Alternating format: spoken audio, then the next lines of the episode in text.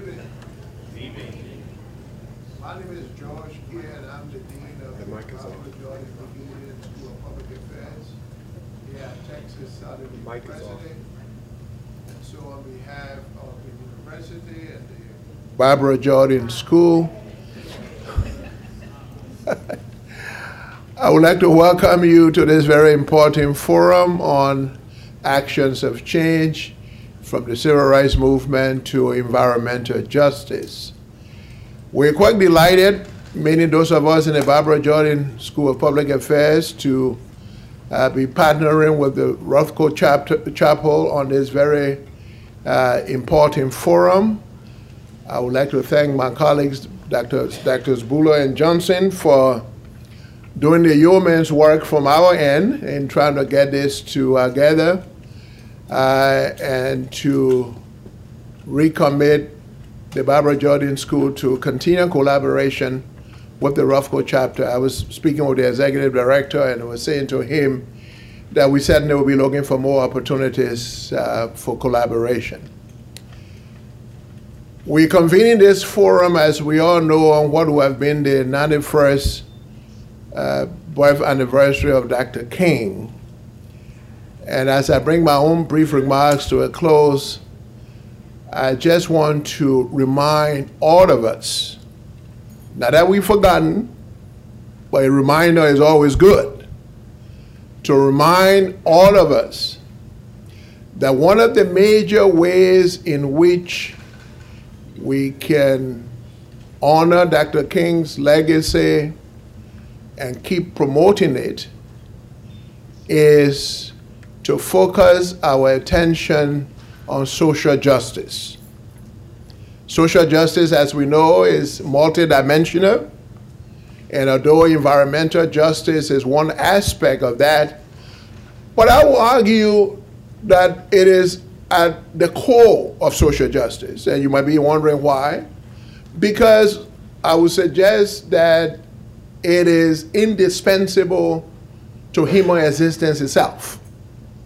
Uh, all of the issues that we deal with, from poverty to racial inequality, environmental justice has serious ramifications for all of those.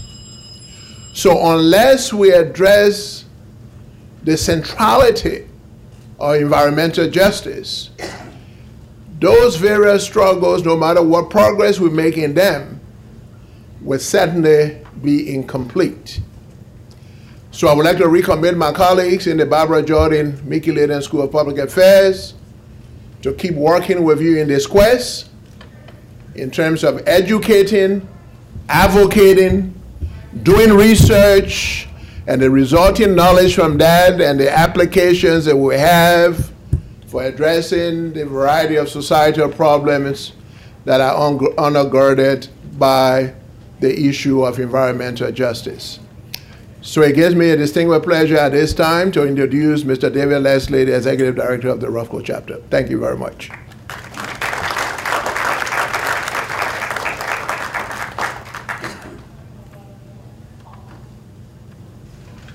Good evening.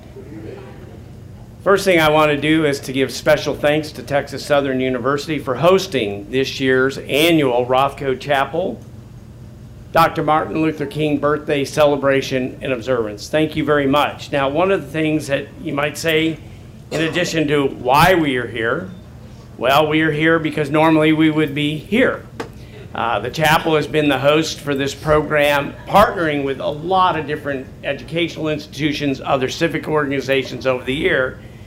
But we are undergoing a bit of renovation at the moment. We're actually restoring the chapel to its original uh, light. If you've been in it before, it had a big baffle that hung in. We're redoing the lighting, we're redoing the audio visual system.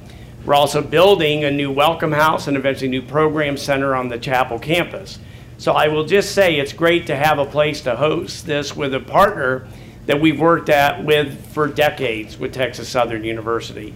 So I want to say, um, Dean uh, Kieh, thank you very much for extending for your staff colleagues.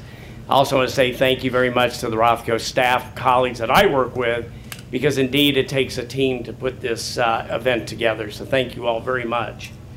For the Rothko Chapel, the living legacy of Dr. King is embodied in a very important sculpture on the chapel grounds, Barnett Newman's Broken Obelisk. This important public work of art was purchased by John and Dominique de Menil, the actual founders of the Rothko Chapel, in the mid 1960s, with the intention of having this sculpture placed uh, in the reflecting pool down by City Hall here in Houston.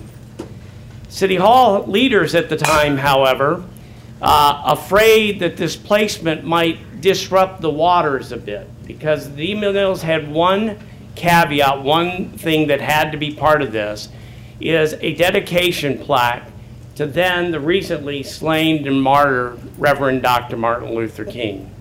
The Art Commission here at the time approved the purchase of the sculpture. It was a public art grant combined with the de Menils Fund.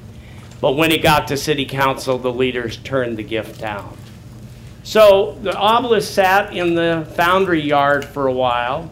And then at the, uh, in the late, uh, early uh, 1970s, Mark Rothko, Barnett Newman, and the founders of the Rothko Chapel determined that it would be an ideal place to put it here in Houston at the Rothko Chapel. And for us, it's a very interesting invitation uh, to both do the exploration we need to do interiorly on spiritual growth, our perceptions of each other, but mindful every day as we come out, every time we come out of the doors of that sanctuary, we look at the broken obelisk with this living legacy to Dr. King, mindful of what the dean said that it's about social justice, our own commitment, and how we prioritize our own lives and our perceptions about one another. So, again, having this here, it's great because we're in renovation, but I will come back again many times to invite you to come back when the chapel reopens in June.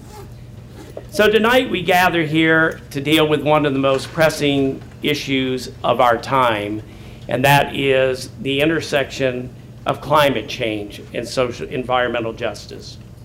The need for our work together on this front is captured well in Dr. King's 1967 sermon when he said, and I quote, it really boils down to this that all life is interrelated. We are all caught in an inescapable network of mutuality, tied into a single garment of destiny. Whatever affects one directly affects all indirectly. This is the way our universe is structured. This is its interrelated qualities. We aren't going to have peace on earth until we recognize this basic fact of the interrelated structure of all reality. So then, in this spirit, we are faced with the question how do we find the connections and the unity of purpose needed to counter our disconnections and lack of concern for one another that lead to toxic air, that lead to unhealthy industrial infrastructures, that lead to environmental injustice, and lead to global warming? To help us with our task this evening is one of Texas Southern's own leading academic uh, uh, leaders here at the university, Dr. Robert D. Bullard. His uh, bio is in your, uh, full bio is in your program, but let me just say a few words. Who, uh, Dr. Bullard is a distinguished professor of urban planning and environmental policy. He is often called the father of environmental justice, Dr. Bullard is the founder of the HBCU Climate Change Consortium and author of numerous books that address environmental racism, urban land use, housing, transportation, sustainability, smart growth, climate justice, and community resilience. He has been honored in many corners as detailed in the program, including being named as one of the climate trailblazers by the Global Action, Climate Action Summit one of the world's 100 most influential people in climate policy by Apolitical, and in December of this last year received the Stephen H. Schneider Award for Outstanding Climate Science Communication. We're just honored, Dr. Bullard, that you would find uh, the time to grace this uh, gathering to, and be our keynote speaker this evening. Thank you very much. Following Dr. Bullard's remarks, Dr. Richard M. Mizelle Jr. We'll introduce our additional two speakers and moderate a panel discussion to further engage this evening's topic. Dr. Mizelle is an associate professor of history and director of the graduate studies at the University of Houston.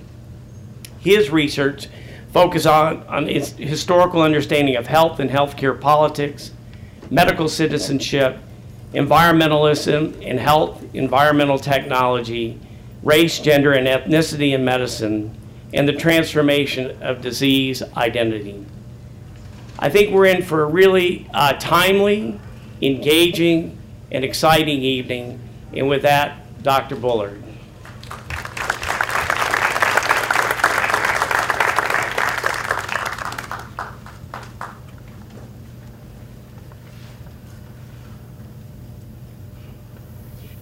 Good evening. I am a sociologist by training and I'm an environmental sociologist. And I'm proud to say that I am an environmentalist. Welcome. My talk will uh, center on the intersectionality between civil rights, uh, environmental justice, and climate. From civil rights to environmental justice, the legacy of Dr. King. My job is to connect the dots. And some folks have said I'm pretty good at connecting dots. The word for today is intersectionality. I've written 18 books housing, transportation, energy, smart growth, lots of topics. But it's 18 books, but it's just one book. Don't tell anybody. The central core that that brings all those uh, books together fairness, justice, and equity. Fairness, justice, and equity. Legacy of Dr. King, 1968, I was a senior in college at Alabama A&M University. And Dr. King is one of my heroes. Dr. King went to Memphis in 1968 in April on an environmental and economic justice civil rights issue, garbage. If you don't think garbage is an environmental issue, you let the garbage workers go on strike. And they did. They had to call out the National Guard. Dr. King went to Memphis for uh, justice for the, the sanitation workers who were working under conditions that were unequal, unjust, pay unequal and unjust, and treatment unequal and unjust. So the idea of justice and workers and environment intersected.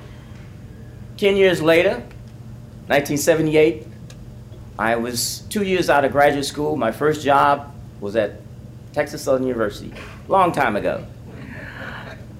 And I was asked to collect data for a lawsuit that was filed by my wife.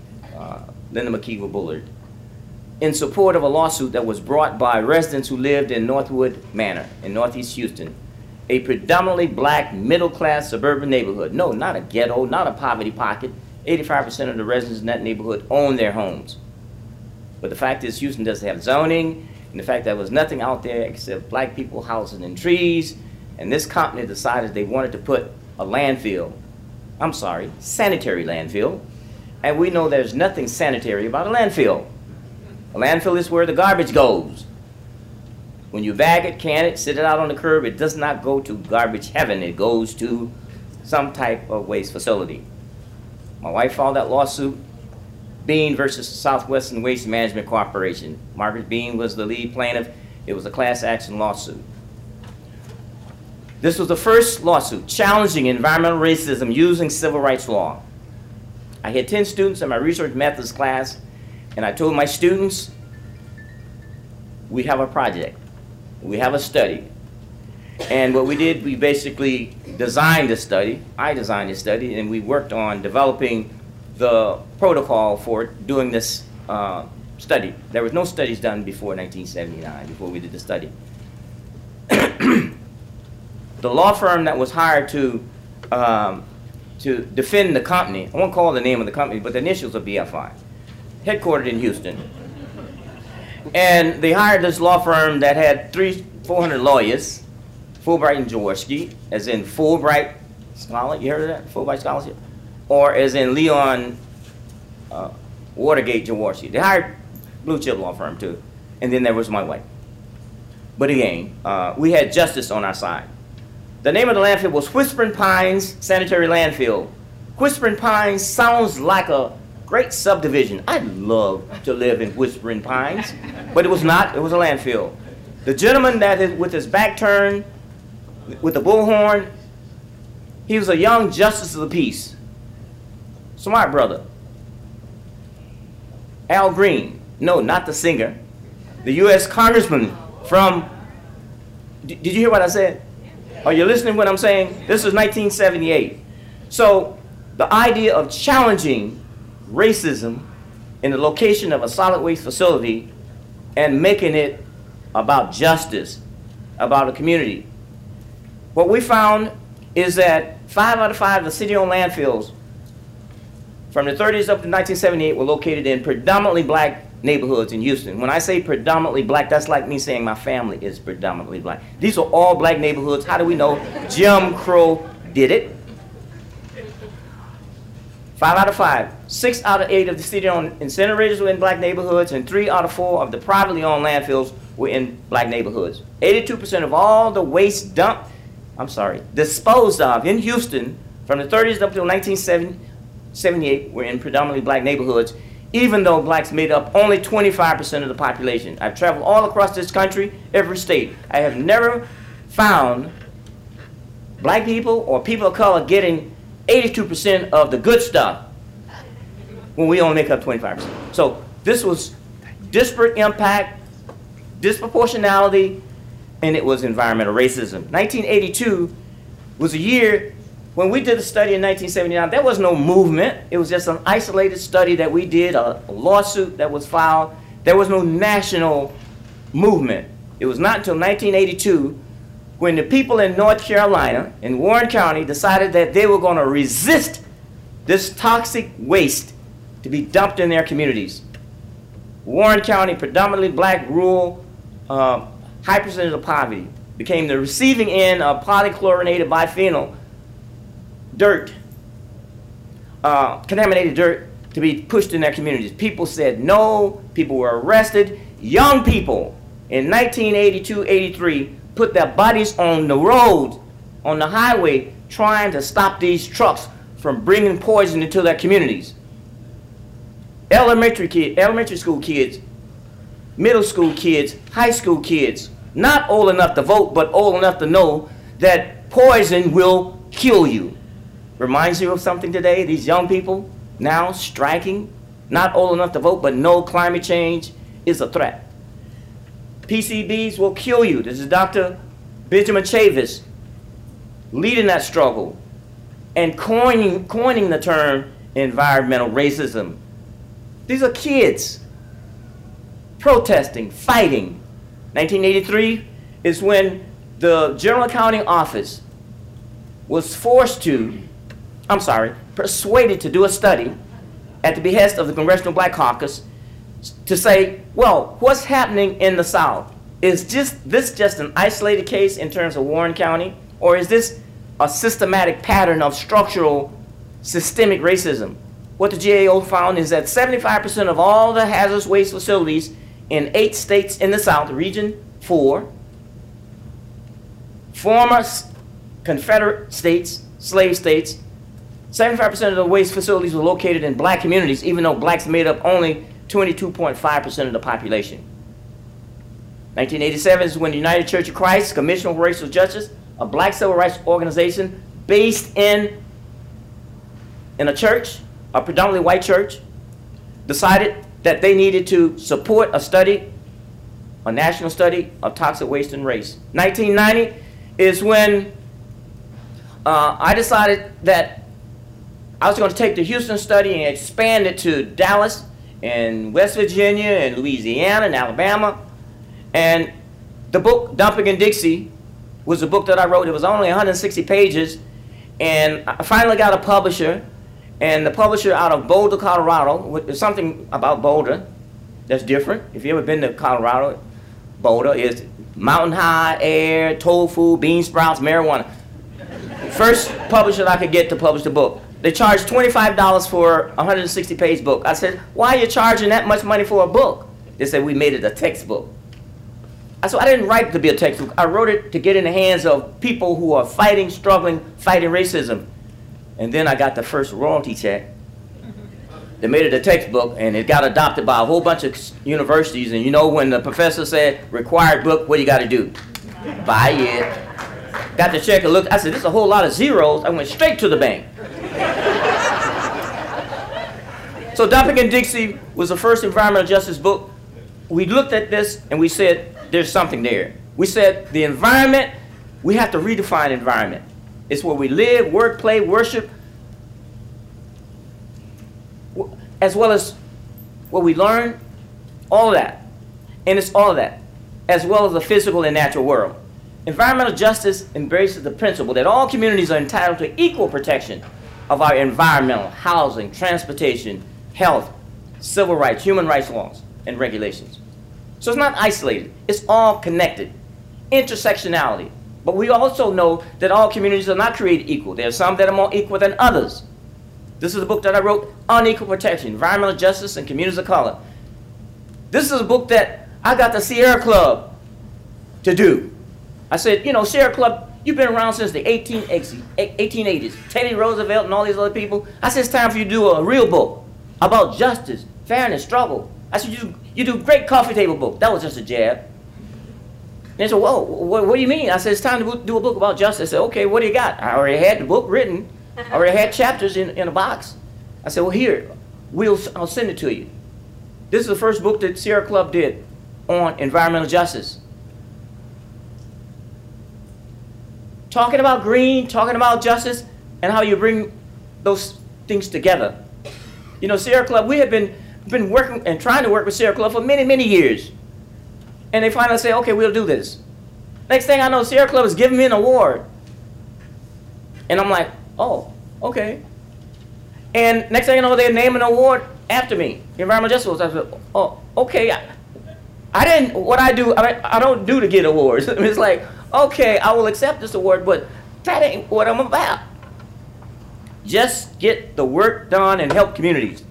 1991 is when we decided, as people of color, that we need to have our own summit to bring people of color together to define for ourselves environmentalism. Environmentalism is not this thing that's the, the, the domain, the unique domain of white middle class folks. No, the people who are on the front line and most impacted by environmental pollution are the ones that should be leading and defining and deciding.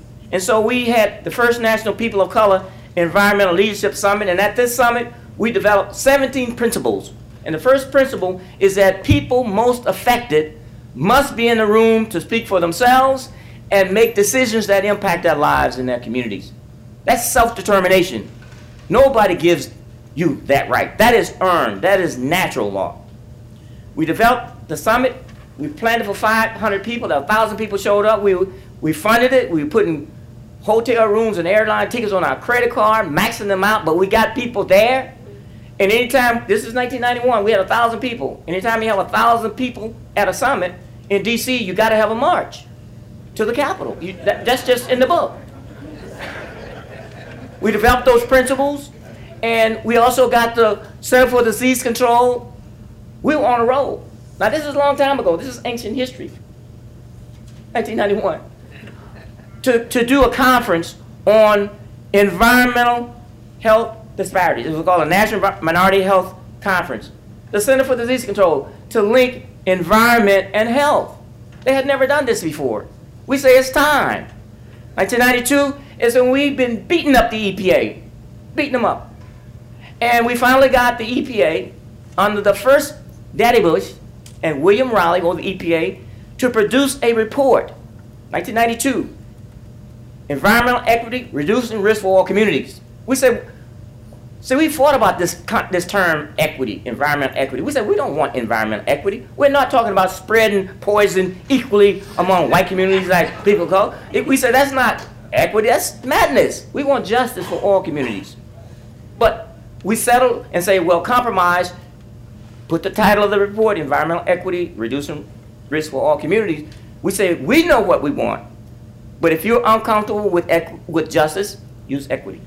1994 is when we had the uh, the the transition team. Ben Chavis and I were on the Clinton Gore transition team, and we convinced the folks in the, at the National Institute for Environmental Health Sciences to do a report, and we got them to do a, a summit in Washington. Second day of the summit, we got a call from the White House, and they called us to say we're going to sign an executive order. And we went to the White House, went to the Oval Office. Uh, this is in February. Nice office, by the way. we got a National Academy to do a study. They found the same thing that we had been finding. Geographic footprint of, of segregation. This is a map of the 1820 Compromise. Look at the red map. I'm going to go through these quickly because I'm running out of time. This is the 1860 map, the red. This is a slave states. Blue, free. This is the 1950 Jim Crow map. Look at the footprint of issues. This is the 2010 map of where African Americans live, that green. This is the Latino Hispanic map in terms of that heavy South Florida and Southwest. This is the U.S. map, 2010, people of color, that purple going across. Look at the, the southern tier of the country. Now, there are a few folks up in Maine and Vermont, but most of the people of color, we're in that bottom half of the, of the country. This is a zip code inequality showing you the stressed areas versus areas that are economically viable. Look at the, what is that, salmon brown. That, look at the heavy area going across. Look at the states. This is the poverty map, the poverty belt. That heavy blue area going across. Zip code impacts your health. Where you live can impact your quality of life. This is a map of the light area represent the lowest life expectancy. That map, this map of life expectancy is the same 1820 map, the same 1860 map, the same 1950 map. This is the map of the unhealthiest states or the unhealthiest areas. Look at that heavy red. This is a map of, this is the heart disease map. The redder the area, the more disease. This is the stroke belt. This is the cancer, lung cancer belt. Pollution and race maps the same way. Toxic waste and race, people of color more likely to live in those areas where geographically. This is a map of, of where the oil refineries are located. People who live, 52% of the people who live around these oil refineries are people of color. We know that in Houston. You don't have to have a map. This is the map of where the oil refineries are. There's 150 of them in 32 states. Children, this, this is not trick photography.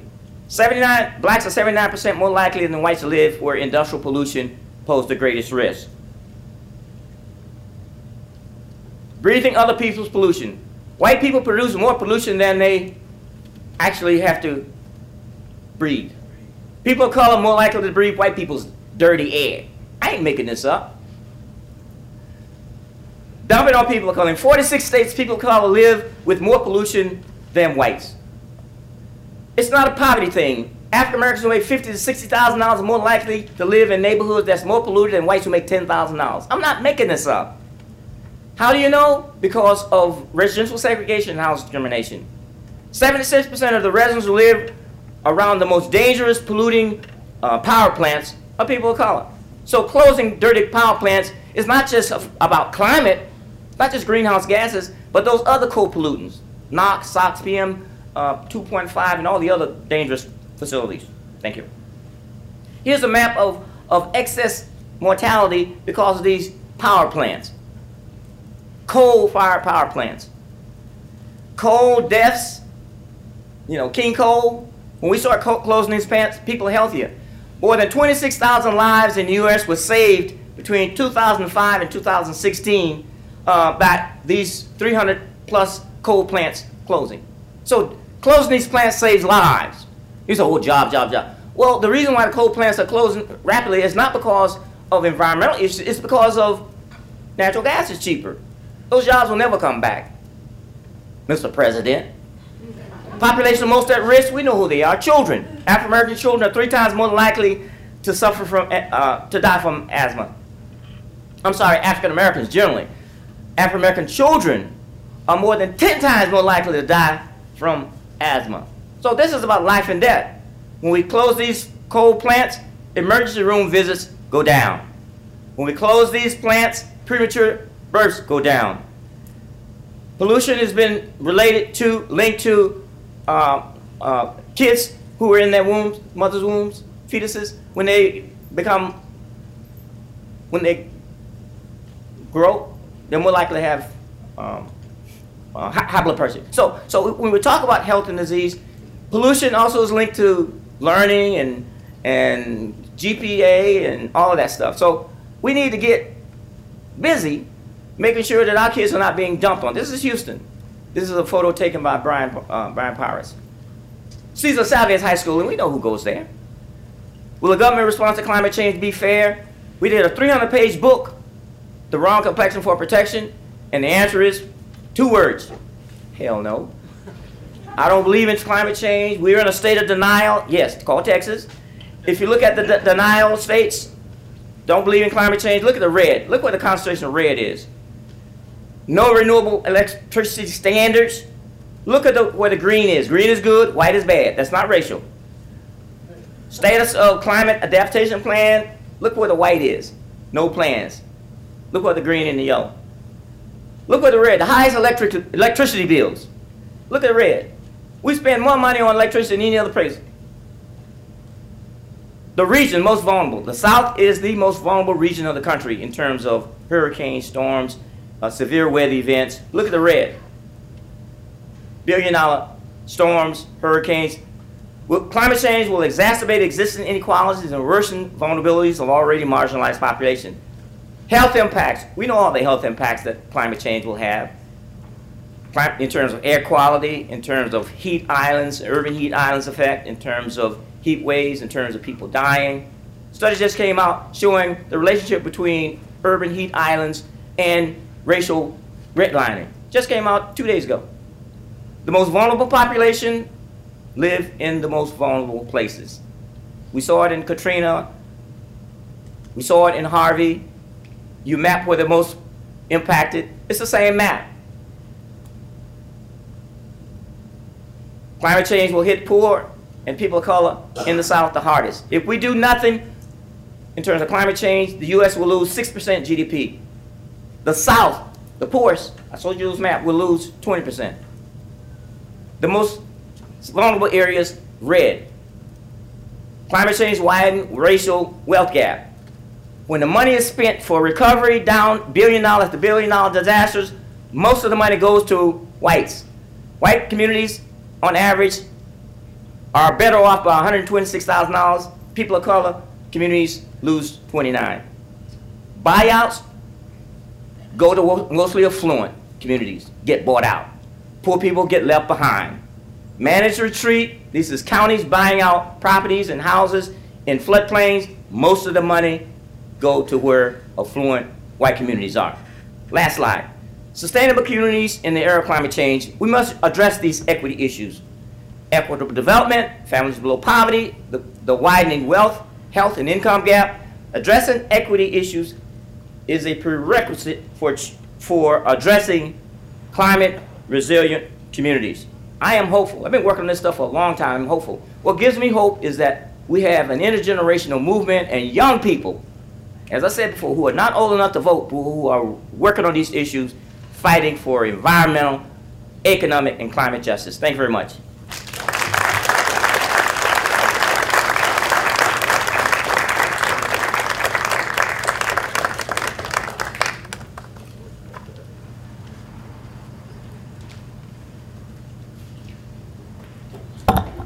Good evening.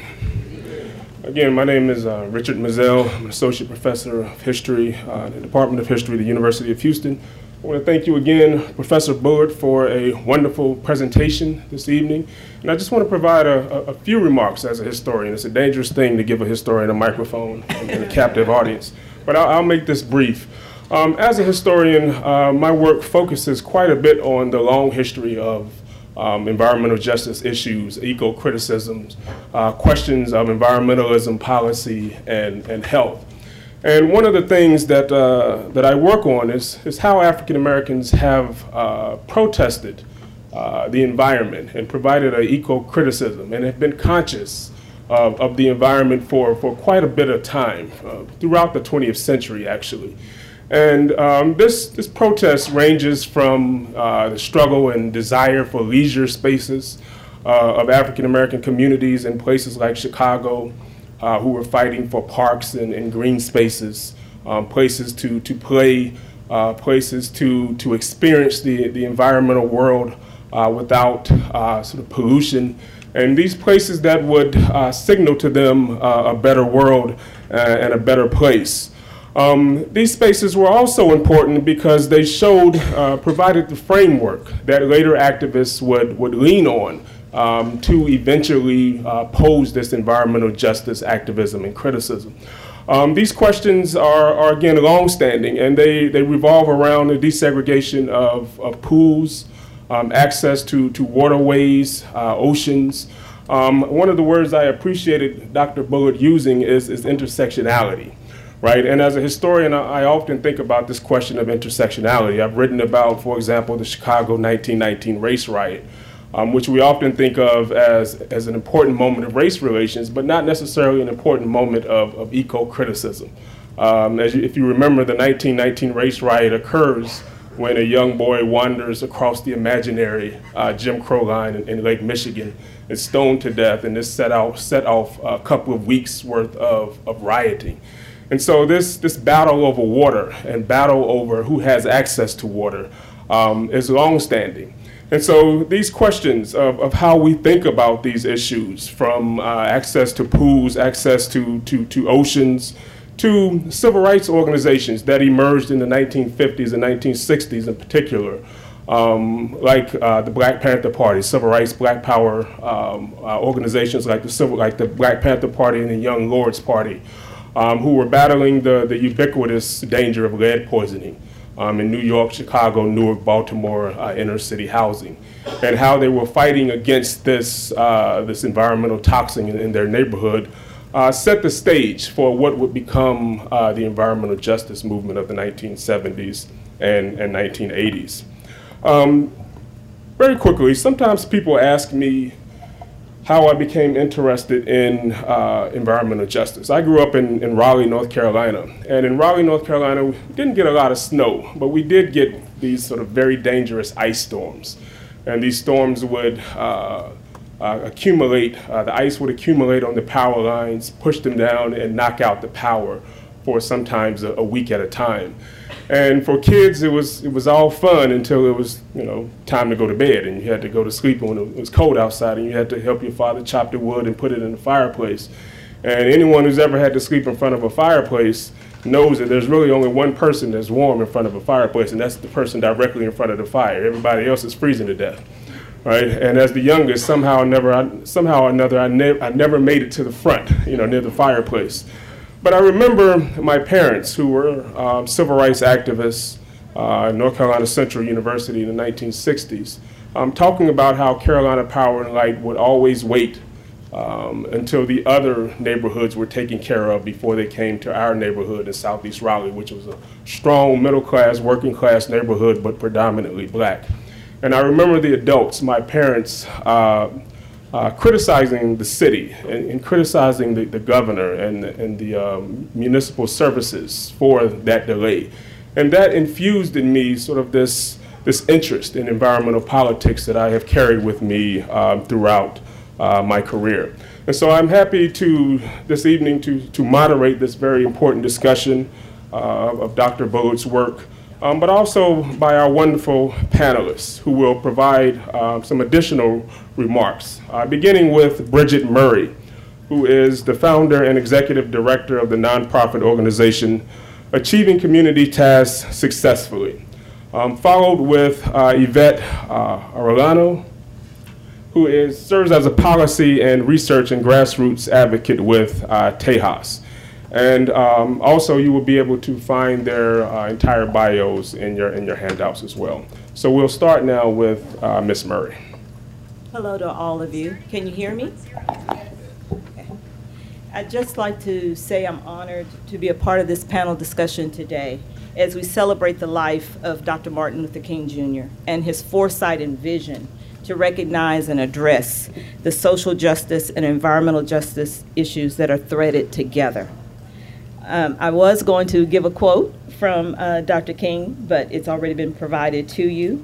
So, what I'd like to say under this umbrella of climate change, more people are paying attention to what is ha- actually happening on this earth, primarily from the viewpoint of weather events and changing ecosystems. But for fis- fence line communities, we're dealing daily with toxic exposure. My role on this panel is to give a local face to a fence line community. Uh, and for those who are not familiar with the term of fence line, it's basically speaking to communities that are generally within three miles of a company and is directly affected by either noise, odors, chemical emissions, traffic, parking, and operations of that company. For us, that fence line community is Pleasantville. Uh, we're on the east side of Houston, 2.2 miles from the Port of Houston, uh, ship channel. And uh, as Dr. Bullard mentioned, your zip code can say a lot, and we're in zip code 77029. So most of the statistics that Dr. Bullard shared with us tonight uh, speaks to a lot of the commonalities uh, for fence line communities that are exposed to hazardous uh, chemicals on a daily basis. So for the Pleasantville story, our community was developed in 1948. It's a planned African American community. We have over 1,000 homes, 3,000 residents, and we're a major- majority minority uh, community. About 37% of our residents make below $25,000 a year, and the Houston average is 27,000 a year. It's I'm sorry, the Houston average is 27%. And it- coming into our community, three of our four entrances, you cross over a rail line. Through eminent domain, 610 freeway was correct, uh, uh, created uh, that would allow traffic to the port, and that happened in 1962. TxDOT designated um, this route as the hazardous route. So we not only have the exposure of the increased traffic, we also are on the hazardous route. There's a Port Houston dredge site on our south boundary, and there was a breach there in 1956. We have three archived Superfund sites within one mile of our community. There was a warehouse fire in 1995 that lasted three weeks. Anheuser-Busch developed it near our community, and uh, over the years, they decided the best place for the trucks to enter into their lot was right across from our community. So it sometimes blocks our entrance into our community. We've had flooding events related to Allison and Harvey, and one year after Harvey, uh, our community was identified uh, through the report that was shared with the city, where only about 17% of the claims from our community were addressed. We're 4.7 miles from a quality grocery, and we all have our own definition of what is a grocery, so I'm going to use that terminology quality. For hospitals and access to health care, we're about 7 to 7.2 miles from a hospital, and that's LBJ. Um, during a recent presentation to our community by the University of Texas Environmental Law Clinic, uh, based on 2017 da- uh, data, we have some 11 facilities within two miles emitting large amounts of pollution near our community. And because of our traffic exposure, the primary air pollutants, uh, Dr. Bullard mentioned some of those particulate matter, carbon monoxide, nitrogen oxide, benzene, and other toxics. And with that comes health concerns uh, asthma, uh, aggravation of heart and lung disease, low birth weight infants, childhood leukemias, premature death. So you can see that our exposure to pollution really is a health issue for us. And very little is being done statewide, and we see so much happening now at the national level or federal level where uh, protections that we assumed we had, we're no longer uh, protected in many areas. So, how does a community mitigate recurring toxic exposures? Well, we know that if we do nothing, nothing will happen for our benefit. So, in Pleasantville, we've accepted that challenge to pursue solutions. So, over the last six years, with our nonprofit organization, we have basically been working with other nonprofit groups uh, here in the in the city, as well as we're now part of the consortium that Dr. Bullard mentioned earlier, where we're actually working with um, academia, various uh, HBCU uh, colleges and universities uh, throughout the Gulf Coast area. And we're working together in identifying solutions, uh, being able to have direct resources with individuals who are familiar with what's happening in the environmental area and to be working with the uh, with Dr. Bullard is, no, is another fine example of how communities need resources available to them to address some of these day-to-day situations. So uh, Pleasantville has has been uh, able to receive a grant also where we now have installed air monitors in our community. So that was a big win for us because if we are totally relying on information that's provided to us by TCEQ, um, we will not uh, receive the benefits that we, because no, no, air monitors are actually placed in communities. Uh, the other benefit to this also is that it gives us the opportunity as a community to work more directly with city and county resources because we all found out with the recent ITC fire that the county was woefully prepared for the type of situation that was going on with that chemical plant.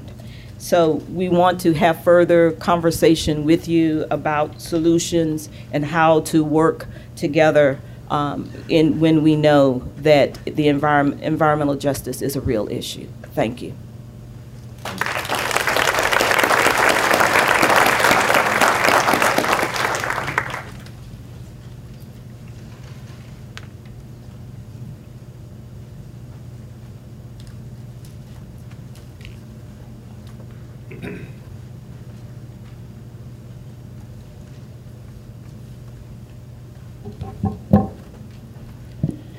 My name is Yvette Arellano, and I work as a policy research and grassroots advocate with Tejas, Texas Environmental Justice Advocacy Services, an organization that's been doing this work for about uh, 20 years, an organization that onboarded me as a young volunteer in 2015 trying to fight HR 702, which opened the floodgates to oil and crude exports so my presentation is going to revolve around what does this mean for our state? Uh, our organization has for years worked with a community of Manchester, a community that is about 98% minority community, 86% Latino community, 30% linguistically isolated, according to the last American Community Survey census data. But the local elementary school, which has better numbers, has identified 64% of the population uh, of their students at, as English language learners, meaning the community or uh, students are learning English for the very first time. This is part of HISD's bilingual schools program. So this image that you have in front of you is a the one of the most current and most up to date uh, numbers as far as active oil well drilling and different formations throughout the United States. What you see as that big blue blob west of Texas is the Permian Basin. The Permian Basin in West Texas spans throughout West Texas over into New Mexico, creating the largest formation with, in this chart, over 415 active drilling wells. A formation that is actively feeding the expansion projects ranging from the east end of Houston, 52 miles all the way towards Texas City, Kemah, Galveston. And if anybody's driven down I 10 East and 225, you've seen uh, the type of industry that we're talking about, but not the communities sandwiched in between. Uh, the communities that are left forgotten underneath freeways and in between this infrastructure. Uh, communities that face exposures like during the chemical fires that they faced the day before. Um, St. Patrick's Day at the ExxonMobil fire, or the day of St. Patrick's Day with the ITC fire, a fire that led to a formation of a toxic chemical plume that stretched about 47 miles long, 17 miles wide. So, my presentation will cover a bit of how these formations, like uh, the Permian Basin, make Texas a key state when talking about climate change greenhouse gas emissions, and our future towards a just transition. The other thing I'd like to share is that the image that you see right next to it shows that, one, uh, the Permian Basin is actually roughly about the size of Oklahoma. The only difference between Oklahoma and the Permian Basin is that the Permian Basin shell is a three dimensional formation that has multiple layers of hydrocarbons inside of it, everything from oil to natural gas, that is being pitched to communities across the nation as a transition fuel, when in fact it is also leading to dangerous and hazardous infrastructure throughout the country. And what does this mean for our health? Communities like Pleasantville, communities like the Fifth Ward, like Manchester, and cities like Baytown and Deer Park and LaPorte uh, have to face these types of health hazards. So the first top, you know, three or two are about uh, ozone, and ozone is very easy to talk about in cities across the nation. A little more difficult conversation is around PAHs uh, which is polycyclic aromatic hydrocarbons, PCBs, CO2, methane. Uh, those types of chemicals creating respiratory issues, brain, neurological, and developmental damage, uh, increased cardiac disease, failures of the organ system, uh, and even issues with reproductive justice. In fact, I'm a 32 year old person who faces reproductive uh, issues. So having a family for me is very questionable, and that's not something that is uncommon in our communities. Sterility has often been a tactic of isolating communities and just decimating them, whether it's intentional or unintentional. Which is why, in the conversations that we're about to have, it's so key that we keep in mind what are key ingredients for success. This is what you get for doing a presentation on a platform that's not PowerPoint. But you need to build relationships. You know, for folks who are in this room who are thinking, what can I do? How can I get involved in the conversations over rural or urban communities?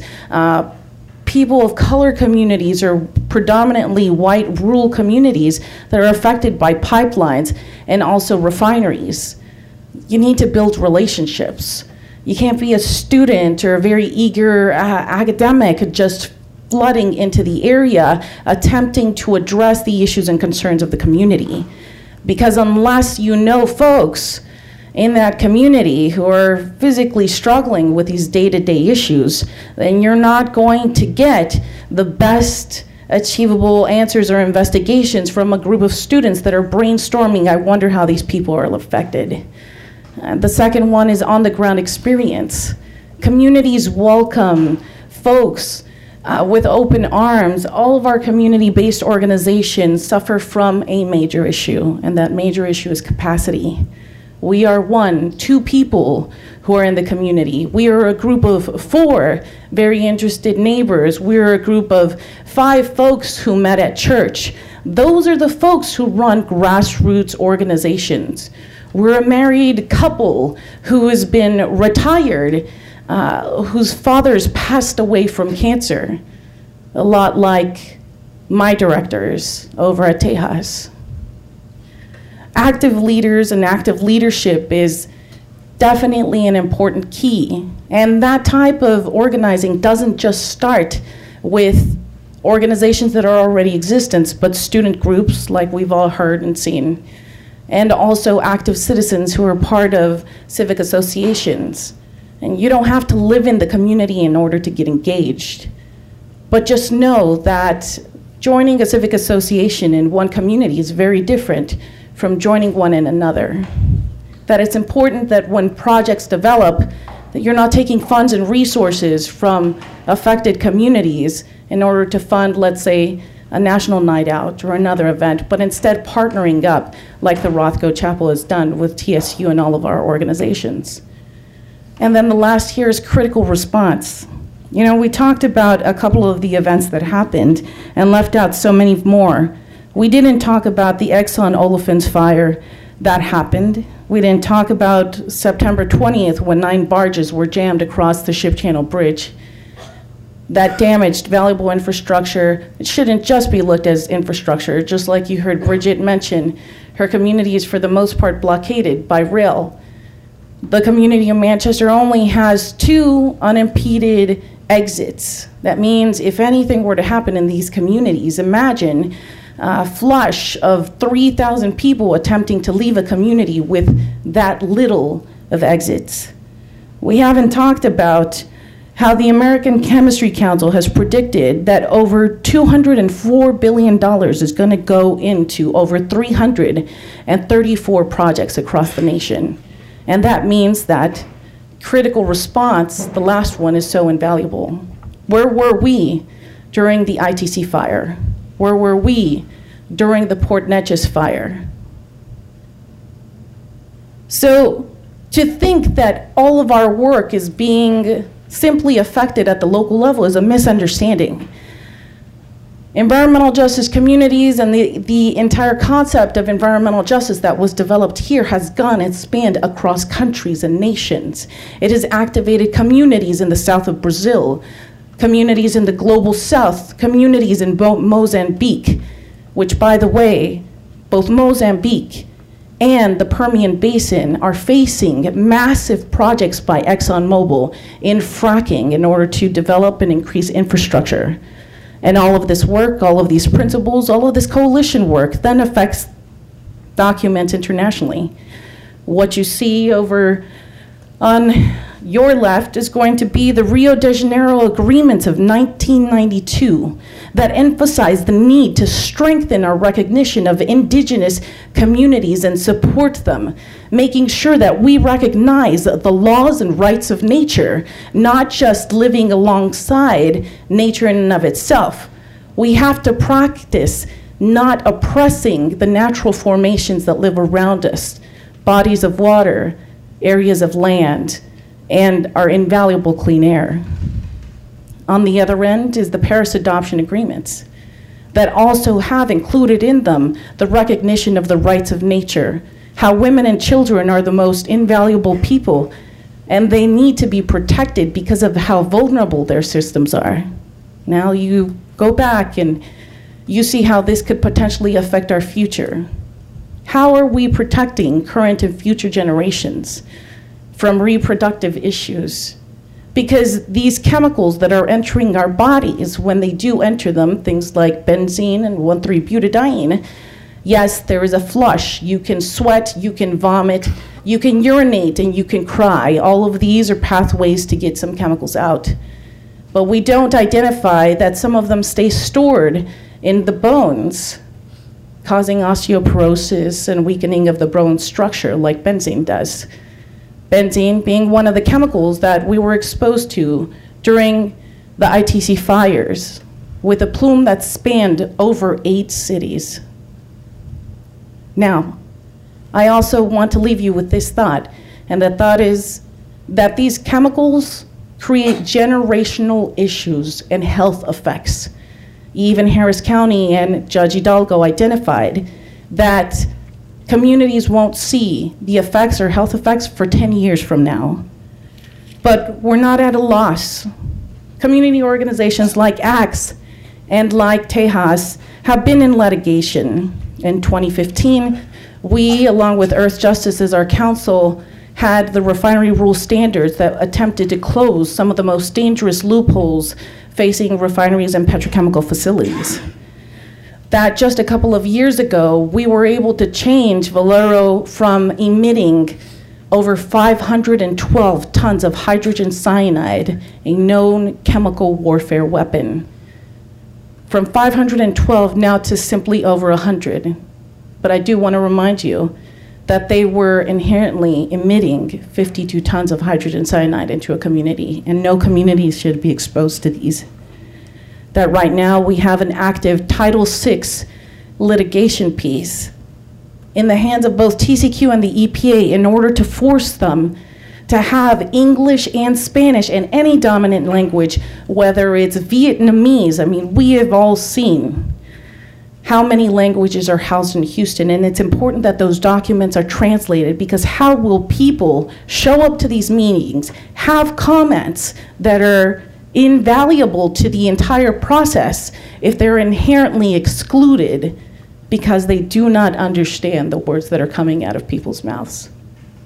So, as we face our future, I want you to know that not all is at a loss, but it's important to activate, not simply at the voting rolls, but also locally, also looking at our own backyard here in Houston, Texas, along the east end of Houston, home of the largest petrochemical complex in the nation, second largest in the world. Thank you.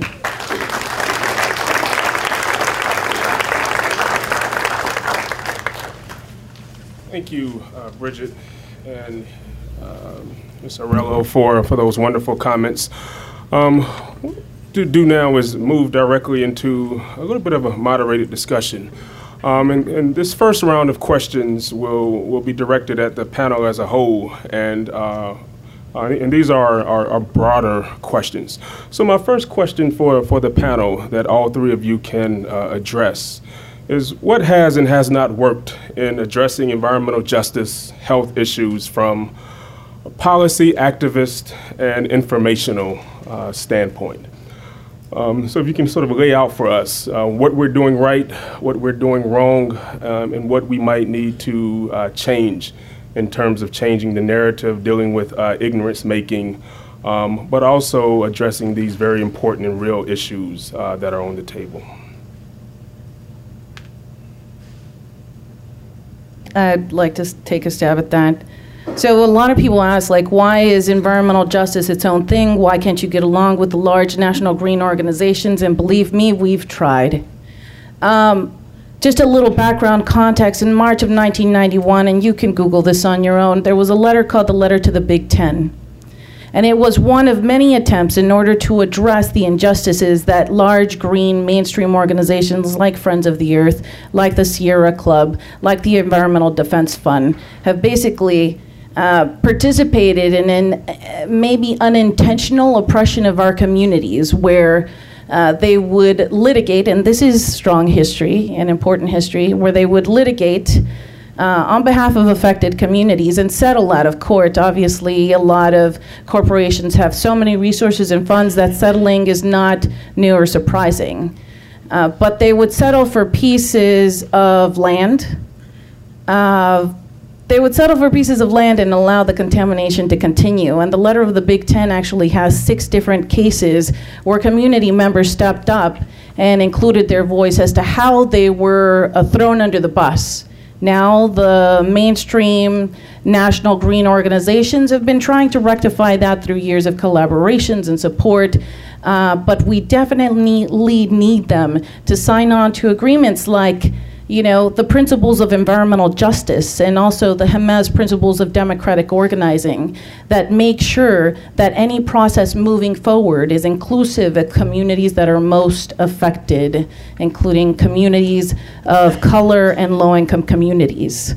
So, something that hasn't worked is allowing systems to continue and maintain the same path that they have. I'd like to suggest that what has worked is within communities increasing the amount of information that is being shared directly with residents.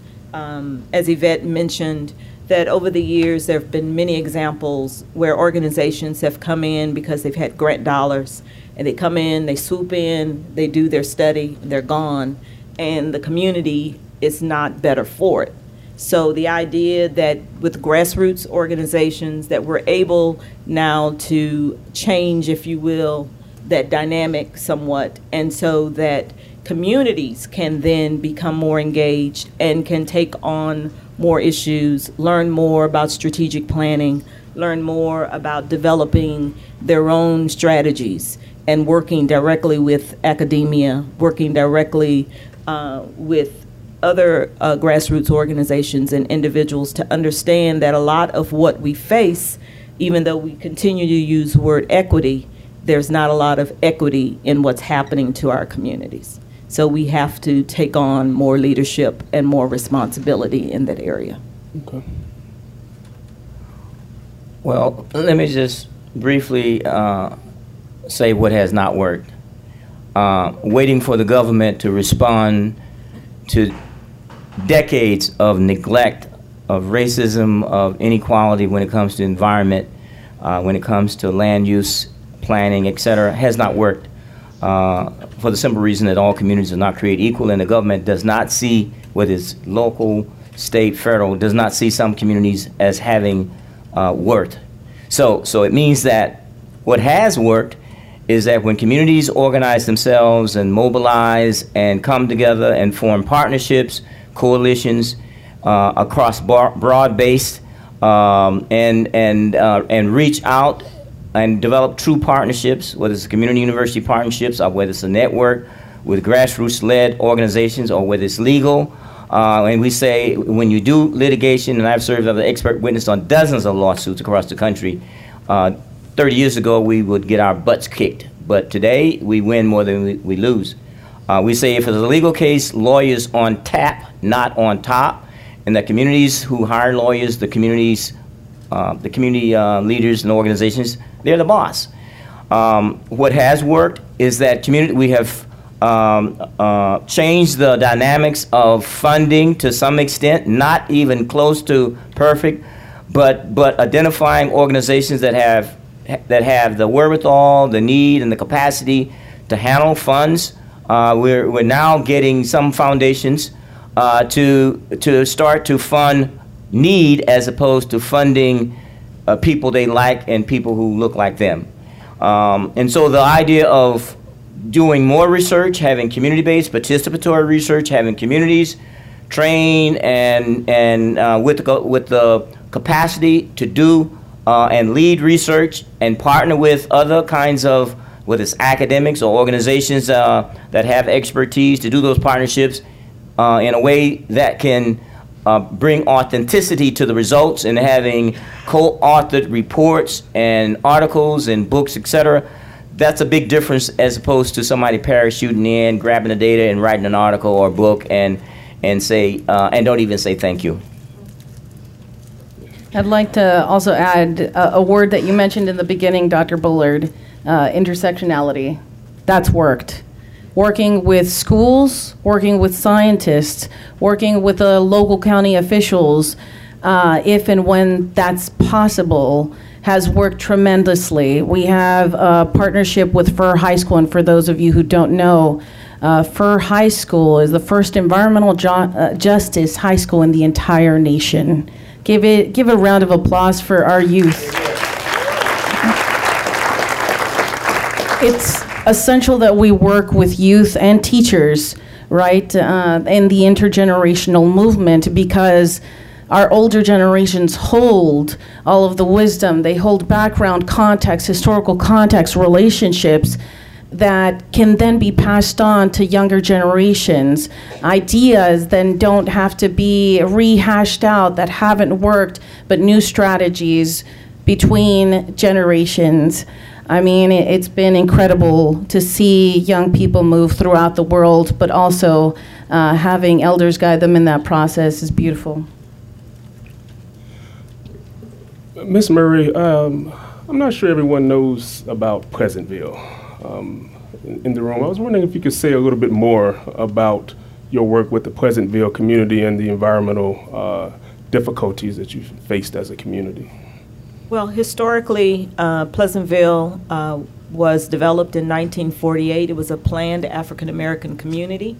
Um, and uh, being an individual whose family moved to Pleasantville in 1957, it has a long history uh, within that community. Um, excuse me. So we saw uh, through the civil rights movement, we saw our neighbors, our, our uh, being involved in the civil rights movement. We actually uh, had a resident from our community that became the first black council member for the city of Houston, uh, Judson Robinson Jr. Um, so, so Pleasantville has a long history uh, in recognizing the the fight for the vote and having um, a reputation of voting almost 99 to 100 percent as a block what gave the community a lot of power. So to have lived in a community at one time that saw quite a few successes, and and as many uh, traditional uh, minority communities we've on the de- decline, that it becomes important for those of us who grew up in the community, who still live in the community, to take on that ba- that uh, mantle of leadership and deal with what is our current civil rights issue, and that's the environment. So we know that we're being exposed um, uh, to various air toxins and working with others and even in the community strategic planning, bringing back resources that we know that will work uh, so that the community is engaged and involved. And so that is the direction that we're going in. Okay. And uh, Dr. Bullard, um, for the undergraduates in the room, I mean, you, you sort of make this connection between uh, the civil rights movement and um, the environment, uh, the environmental justice movement of the 1970s and, and, 1980s. I was wondering if you could talk just a little bit more about that, that continuity uh, between um, the civil rights movement and environmental justice movement. Scholars who talk about the civil rights movement uh, talk about uh, the movement as the mother of all movements that, that led to uh, the New Left, uh, Black Power movement, and, and the environmental justice movement. So I was wondering if you could talk just a bit more about some of those strategies and that continuity. Well, uh, first of all, every, uh, let me be clear, every social movement that has been successful in this country in terms of justice movement has had a strong youth and student component, whether it's civil rights, peace and justice, anti-war, women's movement. Uh, you start naming all those movements. They've had young people. Young people have, have seeded um, all those movements for the simple reason that they have the energy, they have the optimism, uh, and they're not jaded by, well, you can't do that. Um, and so uh, I was once uh, young. Uh, I came out of the 60s, and, and we thought we could do anything. We were fearless. And we marched. I grew up in Alabama. And, and if you look at the history, Alabama was not the most progressive place uh, to grow up in in the, in the early 60s. Uh, so, so understanding that even as a freshman or a sophomore, there's so much work that you can do. And if you look around in terms of on the campus, being active, and also taking that activism from the campus to the community, making that connection with organizations that are working on issues, uh, and making sure that, that you join something, and that that something can have uh, some type of impact.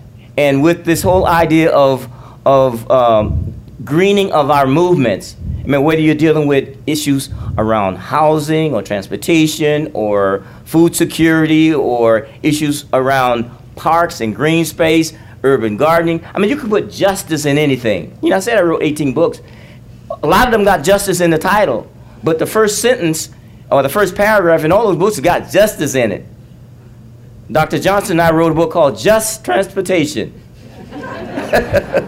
Raise your hand. Yeah. So we wrote another book called Highway Robbery. Not the same book. Kinda. But the subtitle is Transportation Racism, New Routes to Equity. So so the work that young people can do in the classes that you doesn't matter what area, what discipline, the justice component, the equity component can get infused into journalism, biology, hydrology, epidemiology, economics. You start naming this stuff. Criminal justice.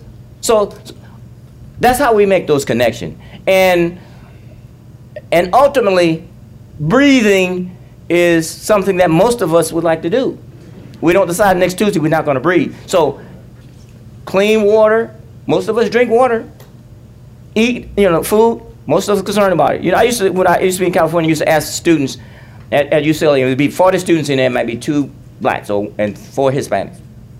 That's how many environmentalists, and and 80% raise their hand environmentalist. Then, then I, uh, I moved to Atlanta, at Clark Atlanta. I got 30 students in my class at Clark Atlanta, H, uh, HBCU. 30 students. I asked, who's environmentalist? They'd be looking at each other. I said, let me reframe it.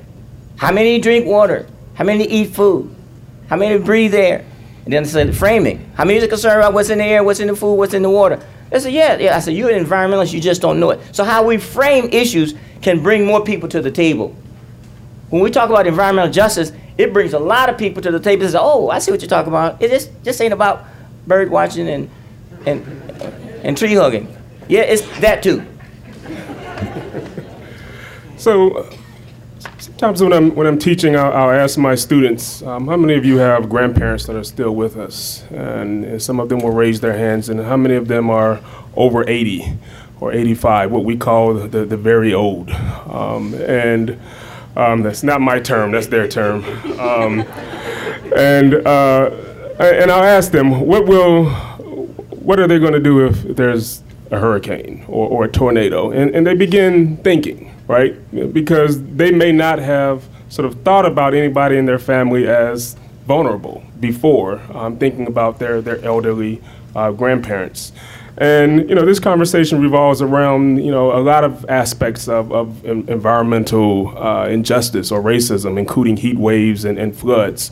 Um, so my question to the to the panel, um, and maybe we'll start with uh, Ms. Arellano first, is uh, what are some of the uh, special needs groups or populations that uh, we may not have been thinking about?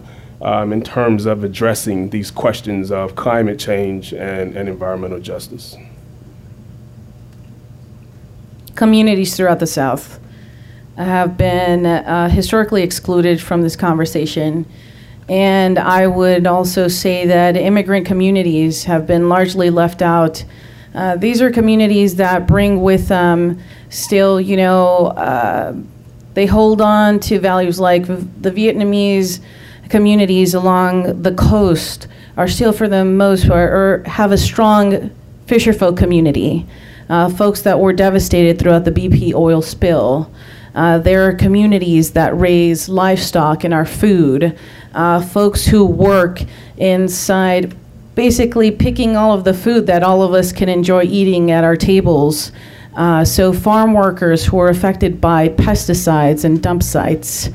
Um, students have largely been left out too, but I'd like to specifically focus on students with special needs that during uh, the ITC fire, when we were working with multiple moms whose children had special needs, felt the most affected because those of you who know children who have special needs, they need stability. And if there is a large disaster, that brings them a lot of stress and mental, well, mental distress, but they were also the first to face nosebleeds uh, because they were a vulnerable population. So farm workers, uh, students and populations with special needs, immigrant communities, and uh, folks who already suffer, including future generations, because genetic mutations are so very real.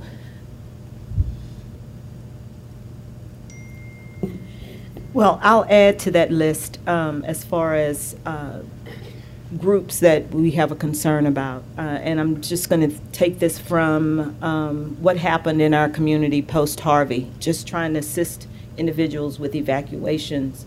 So, poverty in and of itself is a special need. Because if you can't afford resources, uh, so we have, you know, station weathermen, te- weather personnel telling us all the time, it's coming, it's coming. But we have people who can't prepare because they don't have the funds to buy those canned goods or bring in those extra resources into their home to, to be prepared for staying inside for those extra days. Uh, the elderly who um, have been abandoned by their family or they don't have any family. Individuals with uh, pre existing conditions. So I have a, a nursing background. And so this whole emphasis on, on the environment is really driven by my own personal experience working in the healthcare area. Mm-hmm. And so you have people with those respiratory conditions, cardiac, neurological dis- disabilities. So we have to take into consideration all of those people with those special needs because they are truly the ones that are harmed when in those situations. Yeah, Dr. Bullard and I were talking earlier about uh, diabetes and the diabetic populations during Hurricane Katrina and Harvey and how they're a special needs population and that many who were uh, uh, in the uh, relief camps um, and spaces in, in, in Hurricane Katrina did not have diabetic-friendly foods and insulin and, and sort of the things that would help them uh, self-manage their, their, their disease. So that's important. I'd add one last one, and that's uh, the, the homeless population, because while so many of us can go inside and shelter in place, the homeless cannot, or sorry, the, um, the unhoused. I know there are better words, but it's a population that often gets ignored. Yeah, the, the, the, the population that's most vulnerable before the storm, um, they're the population that's most vulnerable after. It's very predictive. If you don't have transportation, um, personal transportation, we saw that in Katrina, and it's, we, but we saw that long before Katrina. People who get left, people who get left behind economically in a, in a, in a city that's spread out and don't have a car and the jobs are away, you get left behind without a, a storm or a hurricane or a flood. So vulnerability oftentimes is, is exacerbated by the inequality that exists. And so, so disasters basically worsen the marginalization. So, so, so, so it's not rocket science. And so we have lots of scientists, social scientists that can predict who's most likely to get left behind. And, and who gets left behind every time is the same category of folks. That needs to change. We have to change that. Who, who gets left behind when it comes to recovery? We can predict who's get who's not going to get money. Who's going to that 17% uh, success rate in getting the recovery dollars? What's with that? We know who's going to get left. It's the same communities that get left behind when it comes to mortgage loans and and the kinds of improvement home improvement loans and those kinds of things. It's the same uh, discrimination built structural inequality built into the to the to the to the infrastructure that has to change. If we don't change that, we're going to still see the same kind of thing. Uh, the climate gentrification of the people who are going to get the high ground and push the people out. And that's the kind of thing we're fighting for right now. So it's not about just climate change.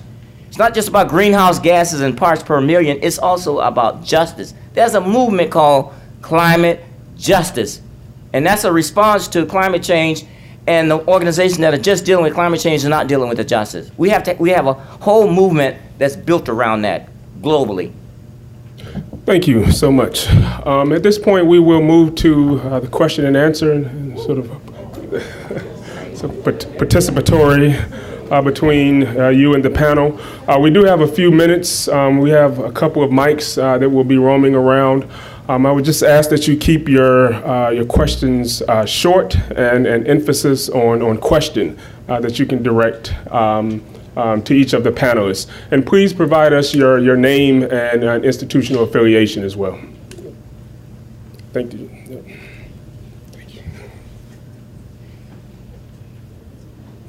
I'm Robert Harding. I'm pres president, president of uh, RST Bioscience, uh, agriculture consultant.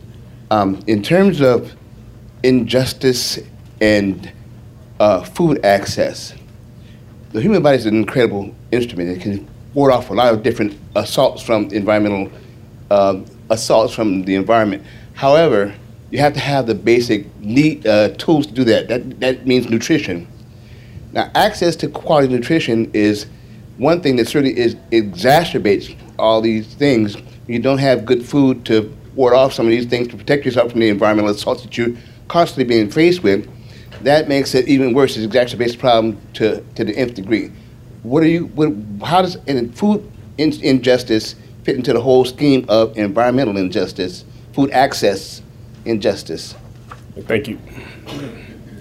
Food justice, parks justice, uh, health equity, all these things are interrel interrelated. Uh, there is a food justice movement uh, that that's part of our environmental justice movement, and it's it's bigger than urban gardens, uh, urban agriculture. Uh, also, the quality of kinds of food, uh, the kinds of land use planning, so that we don't just have you know all of the, you know the food food swamps, all of the unhealthy stuff in our neighborhoods, and we don't have have the access. So yes, that's part of it. We can map. See what we have now. We can map all of the areas that intersect and look at how those things are not in the communities and how we're going to work to get more parks and green space, green canopy, to cut down on the urban heat islands. We're going to get more uh, grocery, full-service grocery stores, farmers markets, urban gardens. We're going to get more nature trails. All those kinds of things. That's the umbrella. Environmental justice is more than just dealing with the negative externalities and tox. It's bigger than toxics. It's also about those things that make us healthy, livable, sustainable, and resilient. When I hear about uh, water, because I did, sorry, food, I think about water and how water access and superficial bodies of water, including rivers, uh, creeks, bayou systems, are heavily affected because food is aquatic life, fish, right? It's livestock and it's plant life. So if our communities lack proper clean water, we cannot properly grow food. We're talking about facing a resource crunch and scarcity, specifically around potable water. And that's not simply isolated to this country, but it is a global scarcity that we are going to face. So if we don't start centering our conversations around how the fossil fuel industry and extractive industry has polluted and continues to contaminate and privatize our freshwater systems, we are basically sacrificing the future generations of this country. Because that map you saw earlier in the Permian Shale Right beneath all of that fracking is the Ogallala Water Aquifer, one of the 10 largest aquifers in this entire world. We're talking about fossil water that is non rechargeable, meaning no body of water is continuing to feed those water deposits. So if we ever face mass contamination, that is the water that this entire country, along with anything that's left in the Great Lakes, that's what we're going to be left with. So we need to start protecting our potable water.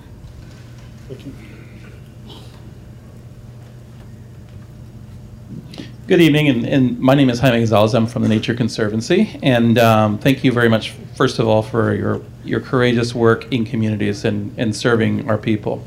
My question is Are there learnings or tactics from the civil rights movement that are not being fully utilized, those learnings, in the climate justice movement or in the environmental justice movement? Bullard. Go ahead, Dr. Bullard. Wrote a book on that. well, let me just let me just say that these mature movements that are um, basically uh, set up in a corporate type, I'm talking environmental organizations that are with boards of directors and staffs and, and, and multi-million dollar budgets, um, they are slow to learn, um, and I don't want to overgeneralize because all, all the organizations are not the same. There's some heterogeneity. But generally, these organizations are slow to change when it comes to addressing racial justice and equity. When you talk about racial justice, a lot of the organizations uh, uh, get nervous, and they they want to they appear somehow that we, uh, as a person of color, are attacking them for not understanding the historical legacy of racism, of classism, of, of sexism that embodies the, the way that resources get allocated and power gets distributed. So so there are some lots of lessons that could be learned in terms of democratizing, not to say that the civil rights organizations or the civil rights movement was perfect because it had lots of sexism and whatever, but to understand that to to allow um, the transition of intergenerational leadership to to move forward uh, in, in terms of young young women uh, and young uh, people of color, uh, and and to to to take on these uh, issues and to and to stand with our people of color organizations and fight um, for more resources and a more equitable dis uh, distribution of resources that flow predominantly to the organization, even when the demographics are changing right and left. And, and I give you, uh, uh, doc, uh, Dr. Dorceta Taylor at the University of Michigan is, is doing some fantastic work in looking at uh, where the money goes, the green dollars goes. You know, even, you know, you look at 2002, uh, people of color organizations got 4.5%. 2018 is something like 15%. So if it's 15%, then the other 15 from 100 leaves what, 85? 85, other 85% is going to the white organizations. And, and what we're saying is that it's about sharing. The 2042, the magic year that says, oh, the country will be people, majority people of color, we shouldn't be waiting to 2042 to get this transition. We need to be making sure that our organizations of color are resourced and we don't have a lot of the organizations out there, predominantly white organizations, fighting to say, let's talk about getting resources into the organizations that are on the ground, fence line, ground level zero. We don't have a lot of them doing that because it means it's, they, they're seeing it as zero sum game. Or if you're going to give you more money over here from where the money is, that means that we are going to lose something. And what we say that if the if the money should flow to need and to those communities that have the greatest kinds of environmental issues. Otherwise, it's a, it's um it's a farce. It's basically maintaining you know organizations and maintaining memberships and maintaining magazines. That has to change. Not a whole lot has changed over the last 20 years. I would add that the civil rights movement established the Civil Rights Act of 1964, and the EPA followed in suit by establishing Title VI complaints that are that are basically uh, communities standing up and saying we are disproportionately being affected as communities of low resource and communities of color, and that's a structure inside of the EPA. Under this administration, and for years now, it's been taken apart to the point where communities don't even see it as a viable option anymore. So, Title VI has been so invaluable, and we need to strengthen and protect it. The second, I would say, is taking to the streets. Uh, during the civil rights movement, we took to the streets. Now people turn on the news and say, well, somebody else is doing it, so I'm safe. Let's rely on those 20 students out there instead of going out and joining them. During the civil rights movement, if a group of protesters or activists or, or, community members were hosed down, attacked by dogs, more community members showed up the next day to show that we have power in numbers. Last, I would say, is protecting our rights to protect ourselves. We are seeing an attack on organizers, communities, protesters. It is becoming illegal to take to the streets. It is currently illegal to block any pathway that has a proposed pipeline in its path because that's future energy infrastructure. In the state of Texas, we cannot create an ordinance that bans fracking. We saw that happen in Denton, Texas. Why? Because the state loves saying states' rights, states' rights, local rights, until it gets to the local level. Then you have no rights. So why did Denton get defeated? Because the state said that that is a national resource, that oil is a national resource, and we cannot get in the way of energy or national energy. All right, thank you. Um, we'll have more time to, to interact with uh, the panelists uh, later. I now have uh, the closing words.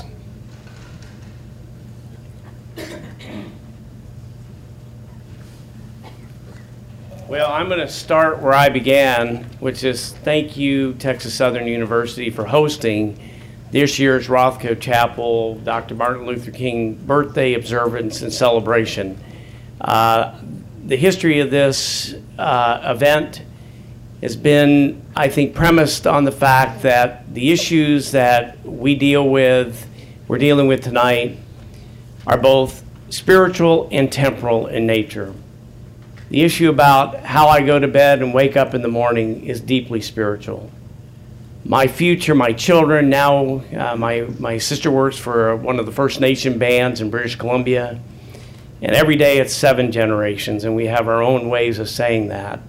And I just can say uh, to Sec- Texas Southern, University of Houston, uh, last year we did a climate uh, justice seminar, uh, symposium with the University of St. Thomas.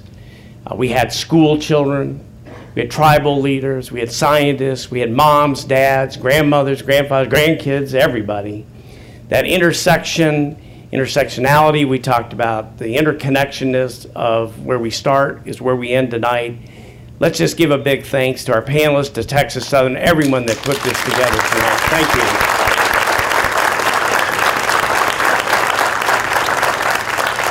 The other thing I'll do if I can get through these, as I mentioned earlier, we're also going through a restoration process at the chapel.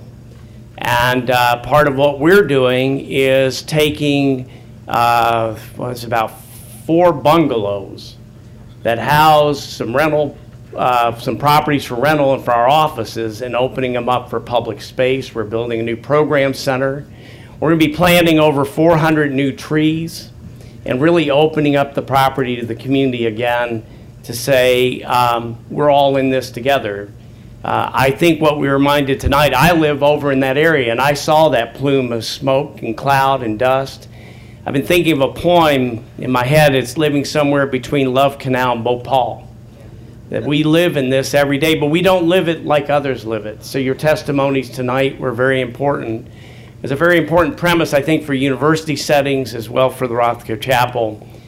It's the best, some, sometimes the most we can do. It seems like the least, but it's just providing the place where people can speak in the first person with no lobbyists, nothing filtered. It may be hard to hear the words, but that spiritual growth is to be able to take it back. As I said, when we come in the chapel, we do that kind of inner work. But as I laid out today with the, that wonderful sculptor dedicated to Dr. King, the broken obelisk, at least in our own little world, we come back to that question what am I called to do today and tomorrow? So, in closing, I just want to again thank you all very much for sharing not only tonight, but really your life work, your vocation. Sometimes we think of work, but it's vocation, it's something very deep. So, thank you. We're going to have a reception, so the continued conversation is very important. And then I want to say, and we'll get back in touch, you'll see this in June of this year, we'll be reopening. And our first big program is one we do on a biannual basis also, along with Symposium. It's the Oscar Romero Human Rights Award that we give every two years. And this year we'll be giving it to uh, climate change advocates and activists, uh, people that we don't always know about and uh, who are on that front line. So I hope you all will uh, join us again for another celebration and observance, and, and I think chance to fuel the spirit for the work that we got to do, even when we leave uh, this great institution here tonight. So again, thank you all very much. Thanks for all the hard work at the university, my staff colleagues. Enjoy the evening and some time for fellowship. Thank you.